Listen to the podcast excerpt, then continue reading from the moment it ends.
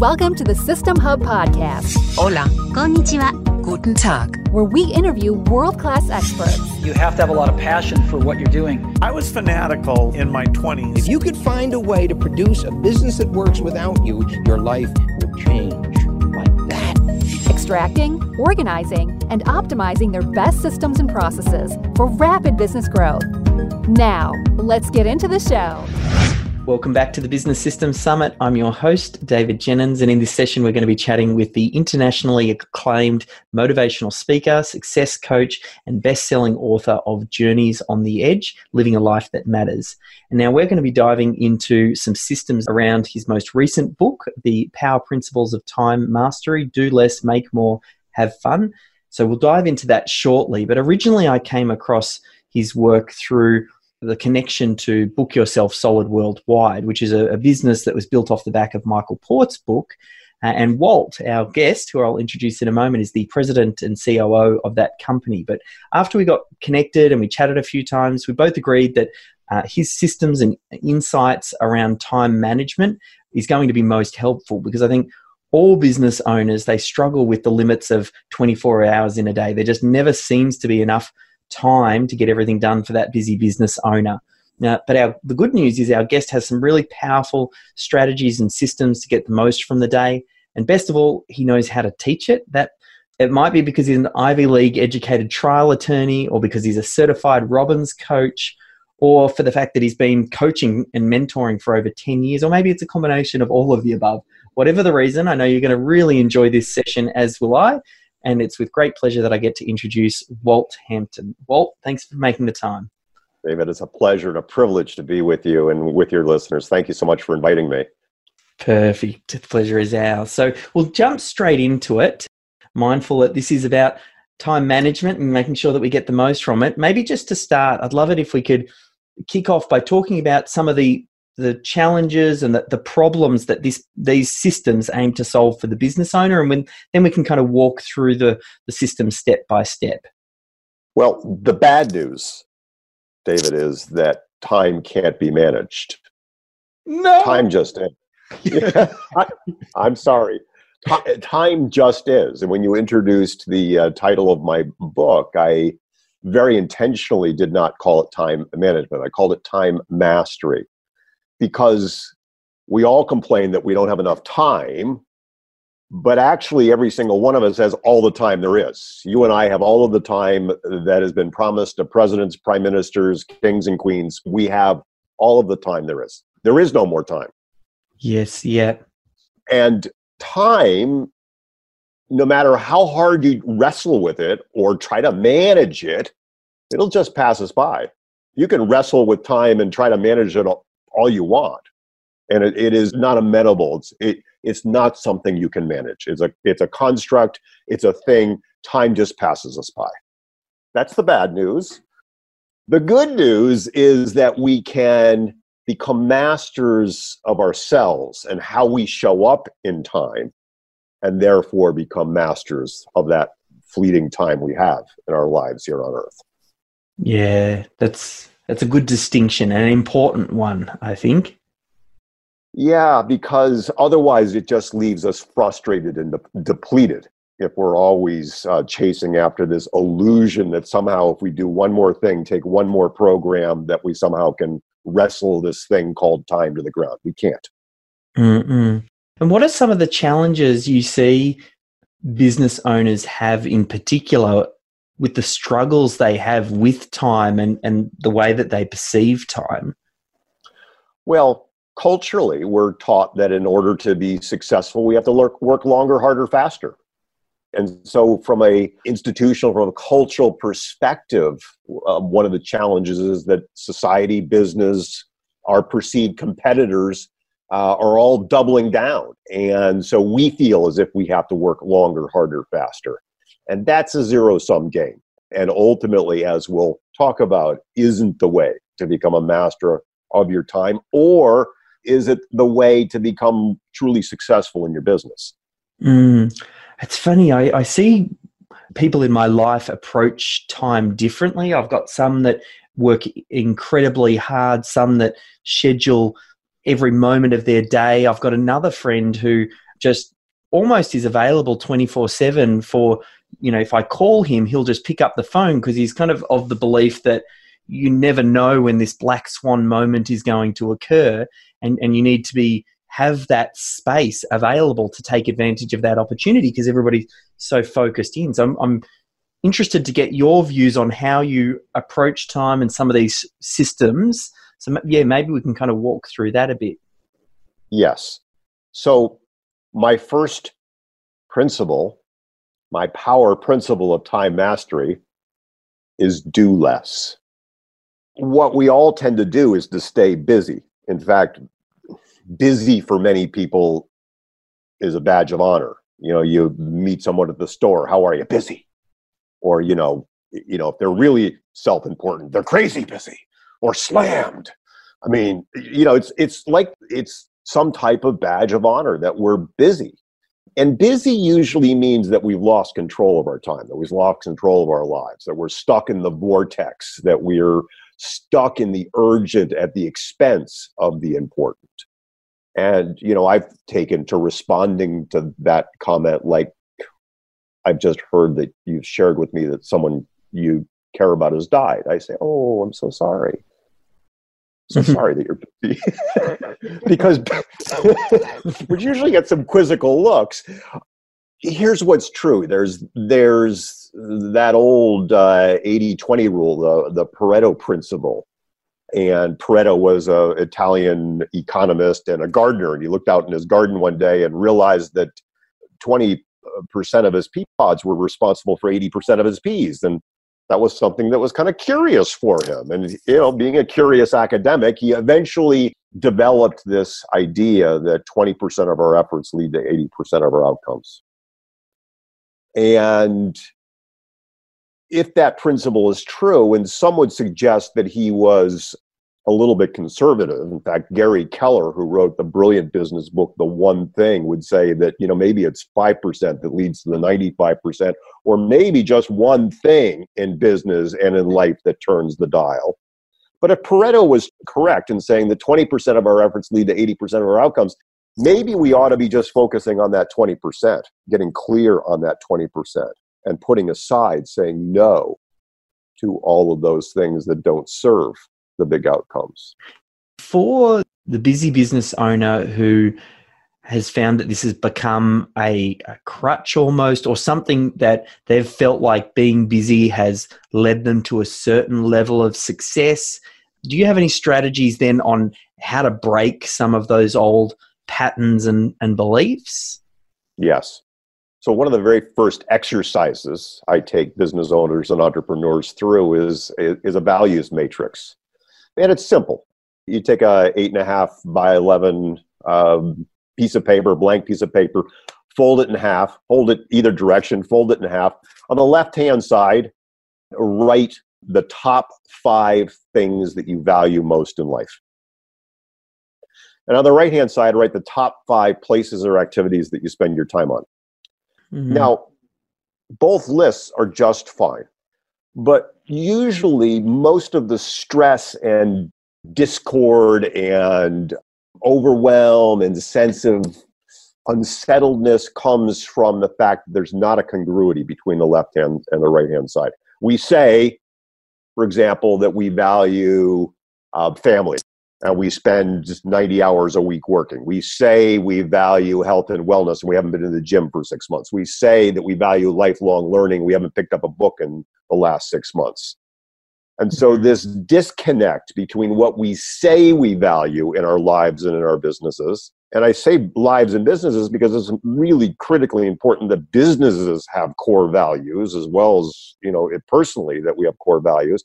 And then, you know, how we show up in the world uh, the more that we can bring congruity to what we value and what we do, the less stress and overwhelm, the less uh, chaos, and the more masterful we are in the way we show up in the world. Mm. So that exercise of writing it down for some people, and it might be enough just to see the incongruity and go, okay, now something needs to change. Yes, the very next step in the system would then be with that awareness, begin to do the hardest thing of all, which is to begin to say no to the things that do not serve the core values, that do not serve that sweet spot of the 20% that really matters. You know, the great Steve mm-hmm. Jobs said he was as proud of the thousands of things that he had said no to as to the few things that he said yes to. And so getting really good at saying no. And that's, you told the story of a, of a colleague who was, is available 24 7 you know it's that it's fomo the fear of missing out and that's you know that's what keeps so many of us addicted to our smartphones it's so addicted to uh, is to being always on to going off on what i call fakecations fake vacations rather than real holidays you know it's that sense that you always have to be on but learning to say no i think john maxwell says you know learn to say no to the not so good and the merely good so that you can say yes to the best. You can say yes to what really matters. And so I like to, when I'm working with entrepreneurs, I suggest that rather than saying yes as your default, say no as your default. And then you can, mm-hmm. and then you can reconsider. But saying yes to everything dilutes you. It spreads you too thin. You can't go deep. So mm-hmm. learning to say no is the necessary next step after you've gotten clear on what really matters which is uh, it's interesting because already there's been one or two things where I've recognized me as a younger entrepreneur when I would hear something like that. When when we first you know first got started in business it was wanting to please the client over deliver always say yes and what I found was the more that we did that, that created this custom work that tied me into delivering the custom work. It meant that we could never really let our systems and processes properly develop because everything was custom. And then it meant the big shift for me came when I realized that actually means that I, I can only help a small number of people. So for me to help a larger number of people you actually need to say no, get very clear on a specific problem for a specific person, and get incredibly good at solving that problem.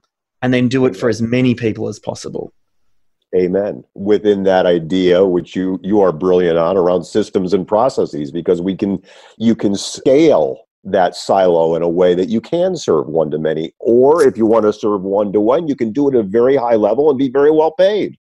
Yes. Yeah. Okay, I'm already liking the, uh, the, the first principle, and we're only one in. So, any more tips on that particular principle, or what, what's another principle we can dive into? Well, once we've gotten clear on what we really truly value, the 20% that moves the dial, uh, mm-hmm. the core values, and once we've gotten some clarity around the importance of no and begin to practice saying no, then the next most important principle is like utterly stupidly simple. It's that we ought to have a plan. What most of us as entrepreneurs do i'm not going to ask you on a live broadcast but most of us entrepreneurs do is we wake up and the very first thing we do is we check our smartphones and we end up using our email inboxes as our plan for the day. We are in full reactivity mode all day long. We'll talk about a planning process before we're done here, but having a plan that honors the things that matter, that creates boundaries around the things that don't serve those things that matter, having that roadmap for your day, for your week, for your quarter, for your year, for your life, having that plan matters. You don't, I mean, we take for granted now. We get in the car, we turn on the navigator, the navigator takes us place, places, but the navigator's following a map. Yeah. We're great at talking about, you know, business plans and estate plans, but we're not really good about life plans. You know, we just kind of like drift around, along. But having some type of roadmap that we follow for the day, for the week, it really, it really shifts up the game where we're taking responsibility for where we're driving. With that plan, because I'm imagining it could be uh, broken down and spliced into many different ways. Like you'd be thinking, what is your plan or your, you know, I'm assuming planning also involves goals. So you need to at least know the, the destination if we continue with the, the sat nav metaphor. And then you can design the map to get there. And then we have to start, you know, probably working backwards and thinking in terms of years and quarters and months and days and how to structure. Do you have yeah some thoughts on on how that works? There's there's a lot to it, so I'm not too sure how you. Yeah, and I want to keep it really granular and useful for yeah. for our audience. And so I think where we ought to focus is on the most useful plan. You know, we're going to perhaps make available some other resources to your listeners at some point but let's just start start with the granularity of the weekly plan. I'll walk you through our weekly planning process, our weekly planning system, and the one we teach to our clients in our community. We create on a Sunday morning. You, some some of our clients do it on a Friday, a Friday afternoon or Friday evening. They want to put it. They want to get it done for the next week. But sitting down on a Sunday morning, and my business partner, who is my wife, and we sit uh, we sit down and we do this kind of as an event. Sometimes we'll go out for a brunch, but we'll both take our notebooks. We do this as a written plan. And we'll sit down and we start with two big questions.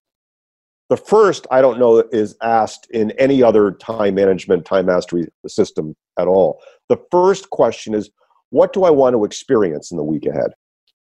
So for years when I was starting early on in business, it was like, oh, for God's sakes, let me just experience some cash flow. You know, as life has gotten busier, it's, you know, I want an experience of spaciousness and peace, or maybe an experience of joy or a lightness of being. But I want to connect in the first instance before I launch into my week. What do I want to experience in this fleeting week that's ahead? And it sounds a little perhaps woo woo, except that it creates a framework for us as to how we show up. And I don't know about you, but you know, I get into my week and things start to unfold and they get a little bit crazy.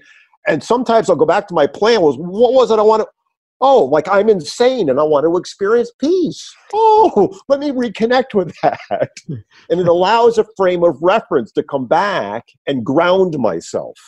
It's the frame for the week ahead. The second question I ask, and it's related to goals, are what are the concrete results that I want to create this week? And by concrete results, I do not mean a to do list, because while I love lists, I'm a big fan of lists. In fact, I'm a big fan of to do lists. In fact, I'm one of these people who love his to do list so much that I will create my to do list with stuff that I've already done just so I can check stuff off on my list. I mean, that's how much I love my to do list. But the problem with a to do list is that everything looks of an equal import. And everything, as we've said, is not of equal import.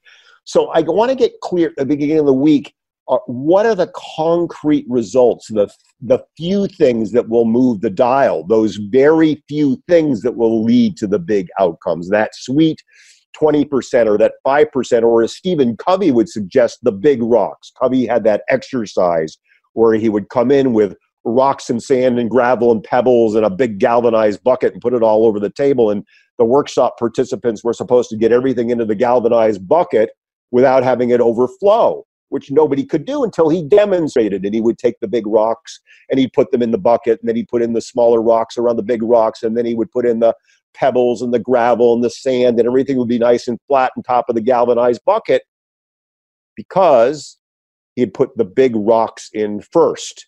And so when I'm talking about concrete results, I'm talking about those big rocks, the things that really matter most in your day, in your life, in your week. Those things that when you get to the end of the week on Friday night, if you haven't planned them, if you haven't focused on them, you go, oh, damn, I haven't done that again those types of things. So I want to know like the one or two or three things that I'm going to be driving toward in the week ahead. And so that's where the process starts. Yeah. And I feel like, um, and it might be clear for some listeners, but I'll spell it out. For me, it's obvious that that extends to some of those other values and things that we identified probably in the earlier exercise. So we're talking about your health, your family. Th- there would be business things in there as well, but you want to make sure you, you're putting all of the important mm-hmm. rocks in. Have you read my book? so, No, I so- will. So after we've asked those two major questions, then we go into each of the areas that you've pre-framed here. We go into finances. What do I want to experience in my financial life this week? What concrete results do I want to create? Business, health and wellness, relationships, your spiritual or emotional life, your community life, your personal life, the entire the entire fabric of your life. We go through each of those areas and get clear on those experiences and on those things that matter most. And then in that quiet time, that 60 or 90 minutes, our hour of power on Sunday mornings, we do the thing that is the hardest of all. It is the hardest thing of all. And everybody wants to skip this. Is that then in that moment of quiet, you go over to your iCal, your GCal, your Outlook, your Franklin Planner, whatever you use, and you actually schedule these things. You schedule them like if you were to call me on Wednesday mornings and say, Walt, can we go out for coffee? I look at my calendar. I go, no, I have to be in the gym on, on Wednesday morning. Can't do that. So the things like your workout, your yoga, your Pilates on the calendar, your marketing, your copywriting on the calendar, your client work, of course, on the calendar, your date nights, your connection time with your significant others, with your with your partner on the calendar. Now, you alluded to something earlier, and I think there's a paradox about somebody who is scheduled. We say that with discipline comes freedom. Because when you have stuff that's on your calendar, like even the stuff like, you know, seeing going out to the pitch, going out to the field to watch your daughter or son's soccer game, when it's on there, it's an appointment. And when we're busy entrepreneurs and business professionals, we tend to blow things off if they're not appointments. You don't blow off a client appointment.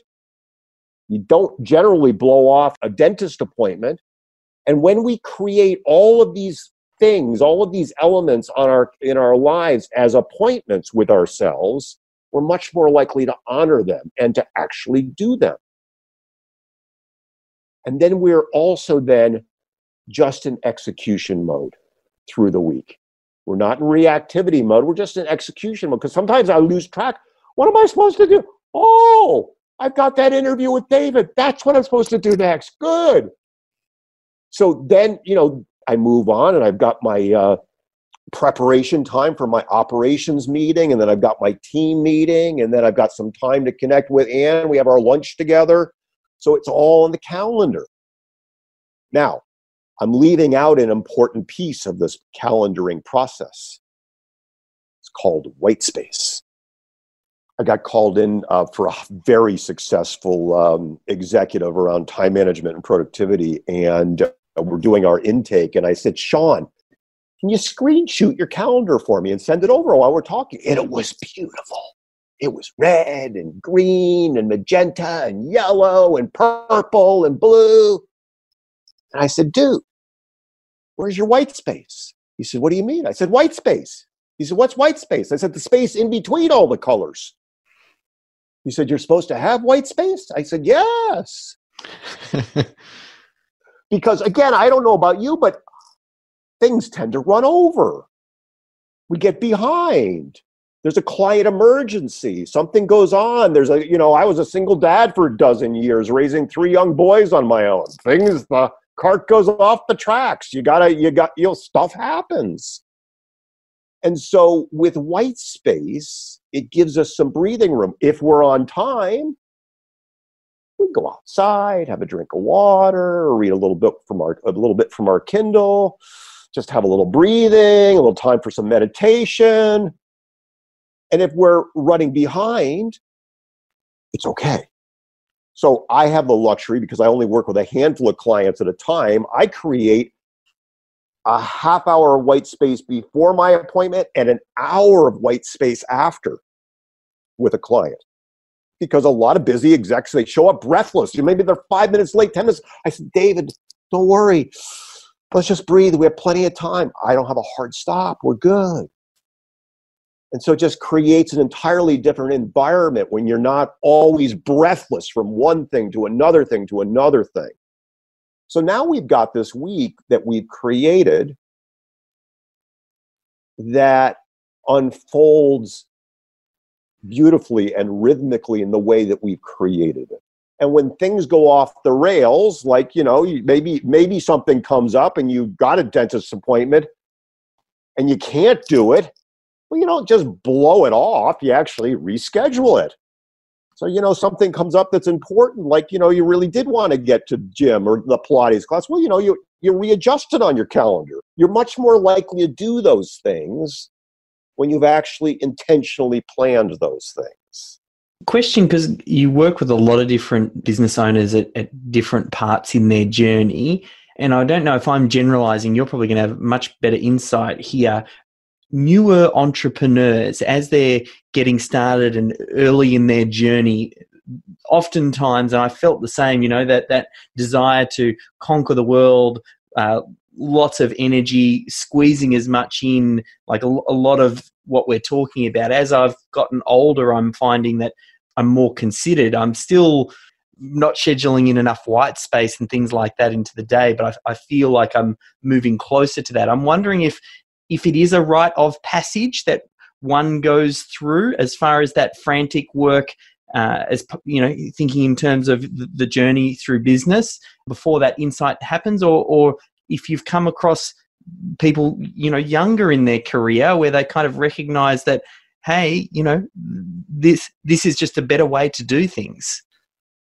Well i was just i was fascinated. I was reading an article just before we uh, got on together from Business Insider about a course that's being offered at Yale University for free. It had 300, it starts today, has 345,000 registrants in it all around the world. It's about satisfaction and uh, living a life that's happy and full and satisfied. So I think that's certainly more than when I came up through the business ranks, and perhaps more than when you came up. There's a greater sensitivity to wanting to be mm-hmm. tied to meaning and purpose and have some sense of sanity to it. But, you know, as we grow entrepreneurs early on there you know i didn't it's why i so love what you're about and what you teach in the world about systems and processes because so many entrepreneurs come up thinking that what is the roadmap to success you know you spoke about book yourself solid it's a systematic way to grow a business. We've designed a program called the Consultant Success Formula. It's a roadmap.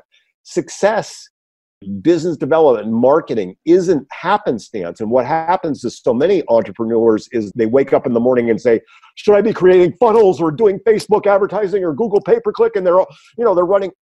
It, and when you get clear on what the fundamental principles, the systems for marketing, well, you know exactly what you should do. And then you schedule that into your life and you're not running frantically all around. So yeah. I don't know whether that answered your question or not. no, it does. Like I, I definitely think there is a, a shift in the in the way that people are thinking about life and business and, and those sorts of things. So it probably is very much an individual track and, and depending yes. on you know where someone is up to. So that, that yes. makes sense. Yes. So if we think of the you know gone through the first couple of pr- principles. I'm thinking are there any other points in the planning like now that we're kind of structured what our week looks like and we start to schedule it in does that sort of close off that particular principle?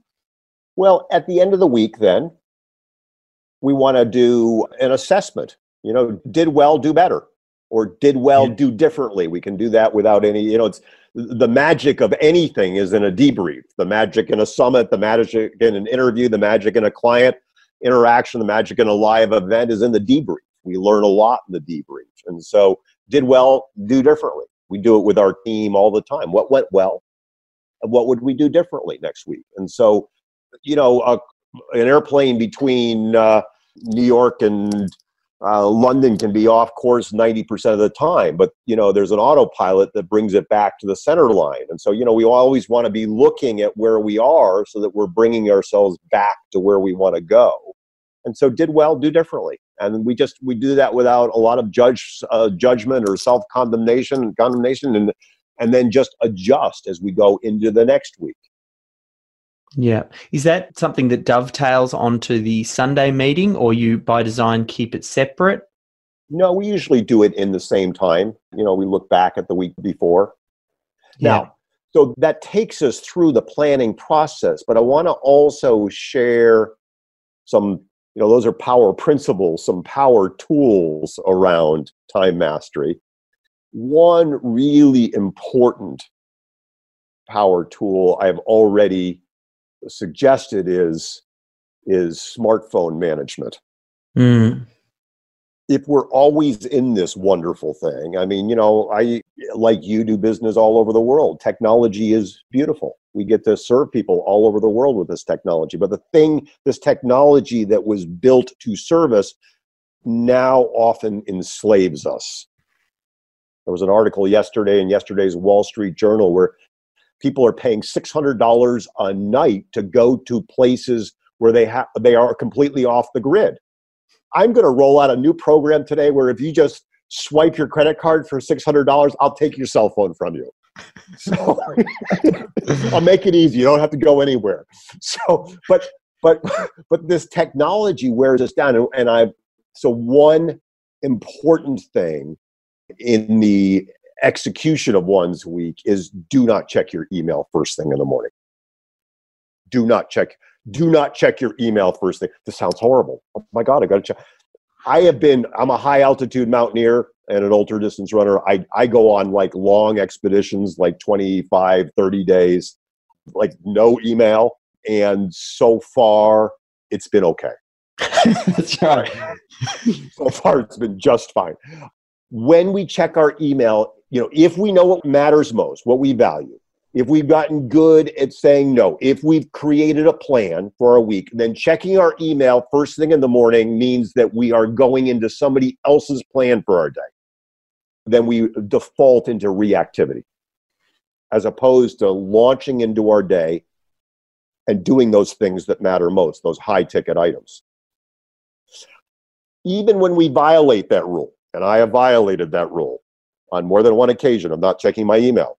You know, something will be happening, and you know, I, I want to check, and it will. If it doesn't hijack us, actually, it will hijack us emotionally and ener- energetically. So one morning, you know, I was all excited to see some result that was going on, and I know, a launch or something, and and what came in uh, instead was somebody complaining about something. So every morning I run along our beautiful coast in Ireland, five, eight, ten miles, and I spent that entire time going, well, I'm going to say this to that person. I'm going to say that to this person. I'm I was, you know, I was completely energetic and energetically hijacked rather than being in the moment, rather than being in the beautiful environment that I'm in. So, staying out of other people's agendas until you've started your day, I like to claim the first five hours of my day for me and for my highest and best work in the world before I go to somebody else's agenda for the day. Which leads me to the second principle or the second tool that's really useful, and that's working in block time. We sleep in rhythms deep sleep, REM sleep, light sleep. The research shows that we work in rhythms too, and that we work best in 60 to 90 minute blocks of time. And so, as we think about creating our week, you know, if we're going to write copy, sit down and create an hour, 90 minutes of copywriting. If you're going to be doing funnel design, create an hour or 90 minutes of funnel design work. If you're going to do some new Facebook ads, create, you know, create that time where you're doing that and do just that. Just that. Mm. Because this leads me to the next concept here multitasking is a myth. If you and I are really good at something that is not multitasking, although we might think it's multi- multitasking. And the MRI studies have shown this to be true that what we think of multitasking is actually that our brain toggles between tasks. Mm. Anybody, anybody who is a listener on, on this summit is a good toggler. We toggle, toggle, toggle, toggle, toggle all day long. But there's actually a cost. There's a whole science called interruption science and it studies the cost of what we call multitasking, which is really just toggling between tasks. And there's this thing called attention residue, which means if you and I are having this conversation and all of a sudden I decide I'm going to take my I'm going to look at, I'm going to look at all these instant messages that came through while we've been talking, and then I come back here. There's actually a residue of attention that I've left behind and it's hmm. been measured.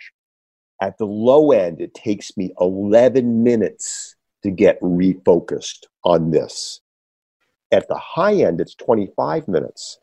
So there's a cost, a productivity, a time cost of doing this thing called multitasking and I do a funny little exercise in my workshops. You know, I say, you know, so, you know, uh, interruption science suggests that we are either interrupted or cause ourselves to be interrupted every three minutes of the day. You know, it costs us at least 11 minutes for each of each of those uh, interruptions. You know, I, I went to law school. I'm not a mathematician, but I think that adds up to a lost 33 hours of productivity every day.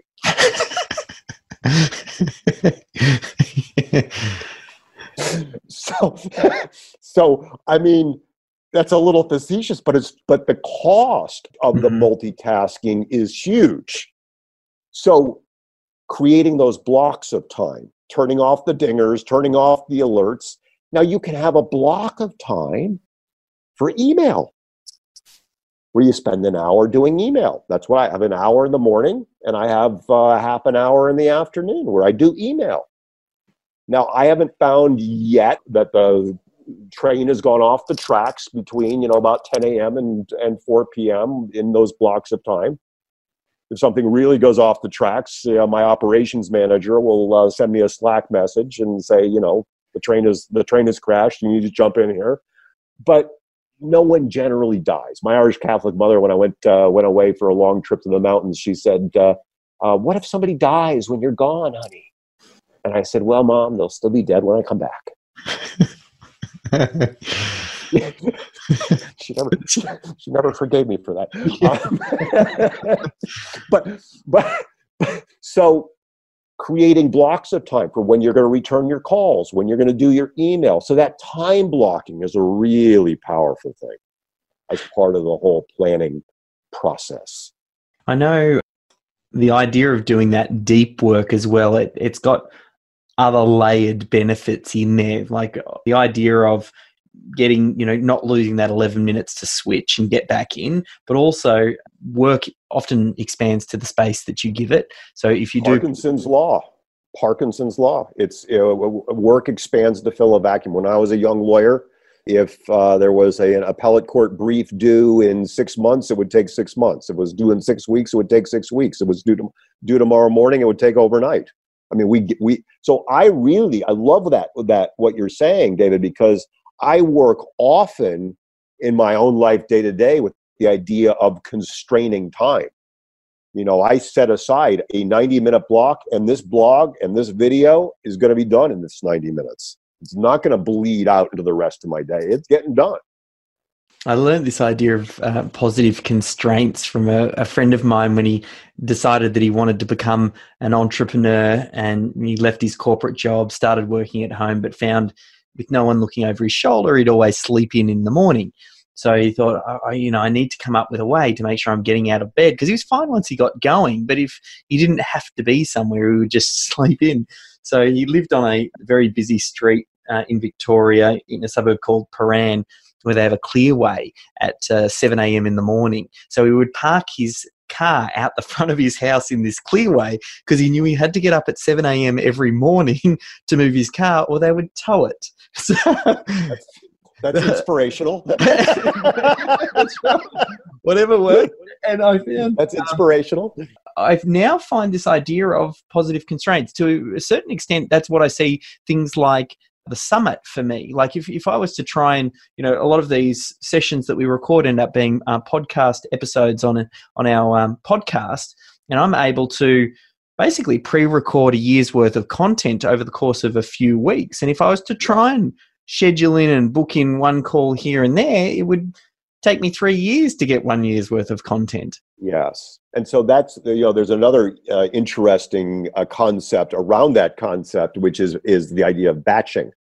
And so you know we have uh, video blogs and we have uh, content that goes into our funnels, and we batch it quarter by quarter. So you know we'll we'll do a month's worth, uh, three months worth of videos, three months worth of uh, funnel content, three months worth of social media stuff and you know we'll just do it over one or two days before a quarter and then it gets all queued up and so that batching again when you're in the thing you know in the project and not distracted by a lot of things you can do a whole lot more work in a batch than you might be able to do week by week by week over the course mm-hmm. of a mm. quarter yeah so i feel like these principles that's good because they're, they're ticking a lot of other other boxes so if yes.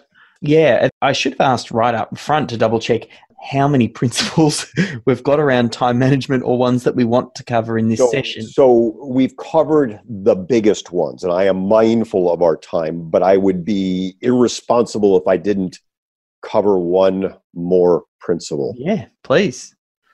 So when my beautiful wife Ann and I were married, uh, she said, honey, if I'm going to be doing this high mountain climbing stuff, you're going to become a distance runner. And I was uh, age 53 when I decided to train with her for my very first marathon. And she created this beautiful schedule and printed it out. And it had this thing on certain days that were called rest days. I said, Honey, what is this thing called a rest day? And she said, That's a day that we rest. I said, Well, what about running? We're runners. She said, Yes, but resting is part of getting stronger. I thought, Isn't that interesting? And I railed against it. But in fact, it was a beautiful schedule. We ran a great marathon. So it's axiomatic actually in high altitude mountaineering because the body has to acclimatize that you climb up a thousand feet come back climb up a thousand feet sleep higher and you move up a mountain very slowly because your body has to rest. So we know this physically that rest is good. For some reason, we don't dial it into our businesses very well or the rest of our lives very well. We think we have to be always on. And so the idea, you know, J- Jack Canfield in his business uh, time management program, which he hijacked from Dan Sullivan's time management program has you know completely uh, he, a thing called free days nice. yes free days but building into our time management our time mastery the idea that there are rest days days you know perhaps there are days that are there are creative days perhaps there are days that you are taking completely off where you're not doing at all and they're not fake fakecations. They're not, you know, they're not you know, where you're always in checking things. You know, Ann and I scheduled this morning two days that we're going to take up in the national park um, in two weeks. Uh, we looked at we, we looked at our schedule. We were, you don't have appointments that day. I don't have. Oh, let's take them. Let's create them. We're going to block them out as rest days. And so the idea of uh, dialing in regular rest like you would in a marathon training schedule, because we're, you know, we're as, uh, as entrepreneurs, we're, we're on a marathon here of building these yeah. great businesses that we are. And so we've got, one of my passions is sustainable peak performance. Any one of your audience members can wrestle stuff to the ground in the moment. That's who we are. That's part of our DNA. We can make stuff happen. We can wrestle to the ground but how do we sustain it over the long go the distance and we can only go the distance when we take care of ourselves in body mind and spirit and that has to become part of this whole plan that we create for ourselves And so that means periodic rest, regular rest. It means regular vacations. It means taking time off the grid. It means going out in the evening without these things. It means really taking care of what I teach is eating, exercise, and well being, eating, eating, exercise, and emotional well being, doing those things that nurture us. You know, we get onto airplanes, that spiel at the beginning, you know, if the cabin loses pressure, an oxygen mask will drop down and oxygen will flow freely, and you put your own oxygen mask on first before helping others. Why? Because if you don't, you are dead on the cabin floor. Those of you who are listening here are you're mission driven. You have work that matters in the world. You have people to serve, people who are waiting for you, but you can't do the work unless you're giving yourself oxygen, unless you're taking care of you. And so that's got to be a critical part of the mastery of our time. I think this session in particular, it's it's just a great reminder to the, the busy business owner because that's that's really what the whole philosophy behind the idea of the business systems summit and the idea of systems and processes. I talk in terms of the mission is to actually free business owners from the day-to-day operations. Now, Amen. It's it's not necessarily some people, you know, they they think, oh, you know, I just want to go lie on a beach and sip pina coladas all the time and have large amounts of money deposited into my bank account with little or no work. But I know for mm. business owners, they it's this is part of why they're here. They're, they're here to make a difference and a change. And the key is to be able to create that space that you're talking about. Systems and processes allow you to step back from the operations, then you'll do your best work because you can be much more strategic. And I feel like, yeah, what you've shared is, has been incredibly important for articulating that. So thank you very much. Oh, it's such a privilege to be able to share it uh, because the work all of us are doing in the world matters. So it's a uh, privilege to be able to spend this time with you. If people want to find out more about what you do, because there's a lot that you do, I'm I'm not sure the best place to point them to. So so maybe you'll be able to yeah. If people want to find out a bit more, obviously getting the book, which we'll link to. But yes. do you have anything and, else? And I yeah it, yes. So my website is walthampton.com. I made that up myself. walthampton.com. And if you want, you know, there's another resource that I would love to share with your people, and I can link it to you. Yes. Is is is a project planning resource, a template that we use for you know if you want to do a webinar or a live event or you know you're uh, creating a product uh, launch. How do you how do you break that down in a way that keeps your life sane? So I've got a great resource on that that I'll get you a link for as well. But drop a link underneath the uh, the uh, episode or the session. Well, we'll wrap up there, Walt. Thank you so much for your time. We all know it's such a scarce resource, and it was great talking about time as well. Definitely a pleasure, and looking forward to keeping in touch. Oh, absolutely. Thank you for the privilege of uh, being able to serve you and your people. You've just been listening to the System Hub podcast. Remember, we've documented this system for you so you can literally swipe and deploy it within your business. Head to www.systemhub.com forward slash podcast to download it now.